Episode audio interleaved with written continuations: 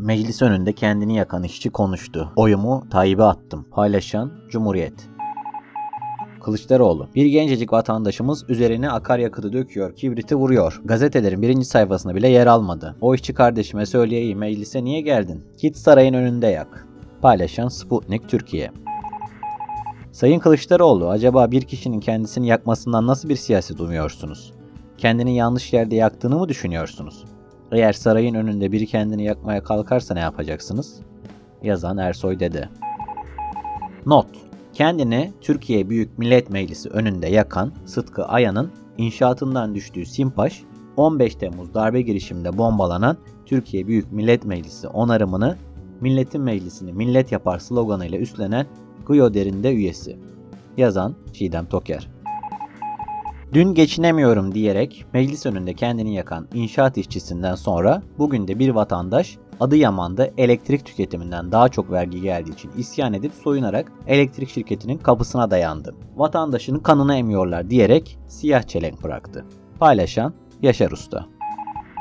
Devletin temsiliyle bağdaşmayan haller. Devlet gibi olmak, devlet yerine geçmek, devleti toplumsal değerler hilafına değiştirmeye ve dönüştürmeye çalışmak, devleti kendi çıkarları için kullanmak, devleti çete mantığıyla yönetmek, devleti milletin başına musallat etmek. Devlet gücünü millete sahip olmak için kullanmak, topluma ait kaynakları devlet gücüyle talan etmek, toplumsal onayı almamak, toplumsal talepleri görmemek, toplumsal rızayı esas almamak, millete rağmenci bir tutum içinde olmak.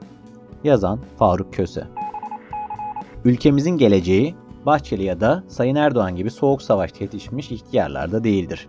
Bu koca memleket bazı ihtiyarların gençlik saplantılarına esir olmayacak kadar büyüktür. Yazan Özgür Mumcu Şahin Alpay'ın geçmişteki tavrı hoşumuza gitmeyebilir. Sözde antimilitarizm adına yazdıklarını eleştirebiliriz. Ancak bu tutukluluğunun 17. ayında hala cezaevinde olmasını gerektirmez.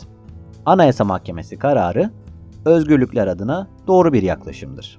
Anayasa Mahkemesi'nin ihlal kararları bağlayıcıdır. Mahkemelerin ne gerekçeyle olursa olsun bu konuda direnme hakkı yoktur. Doğru tektir ve yerel mahkemenin kararı kesinlikle yanlıştır. Hukuk kişiye özel uygulanamaz. Aksi halde hukuk güvenliği ortadan kalkar.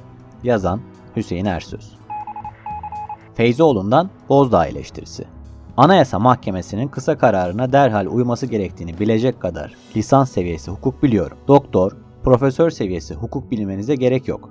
Hükümet sözcüsünün bu bilgiden yoksun olmasını garipsiyorum. Paylaşan Sözcü Başbakan Yardımcısı ve Hükümet Sözcüsü Bekir Bozdağ, Yozgat'ta ceketini bir vatandaşa hediye etti.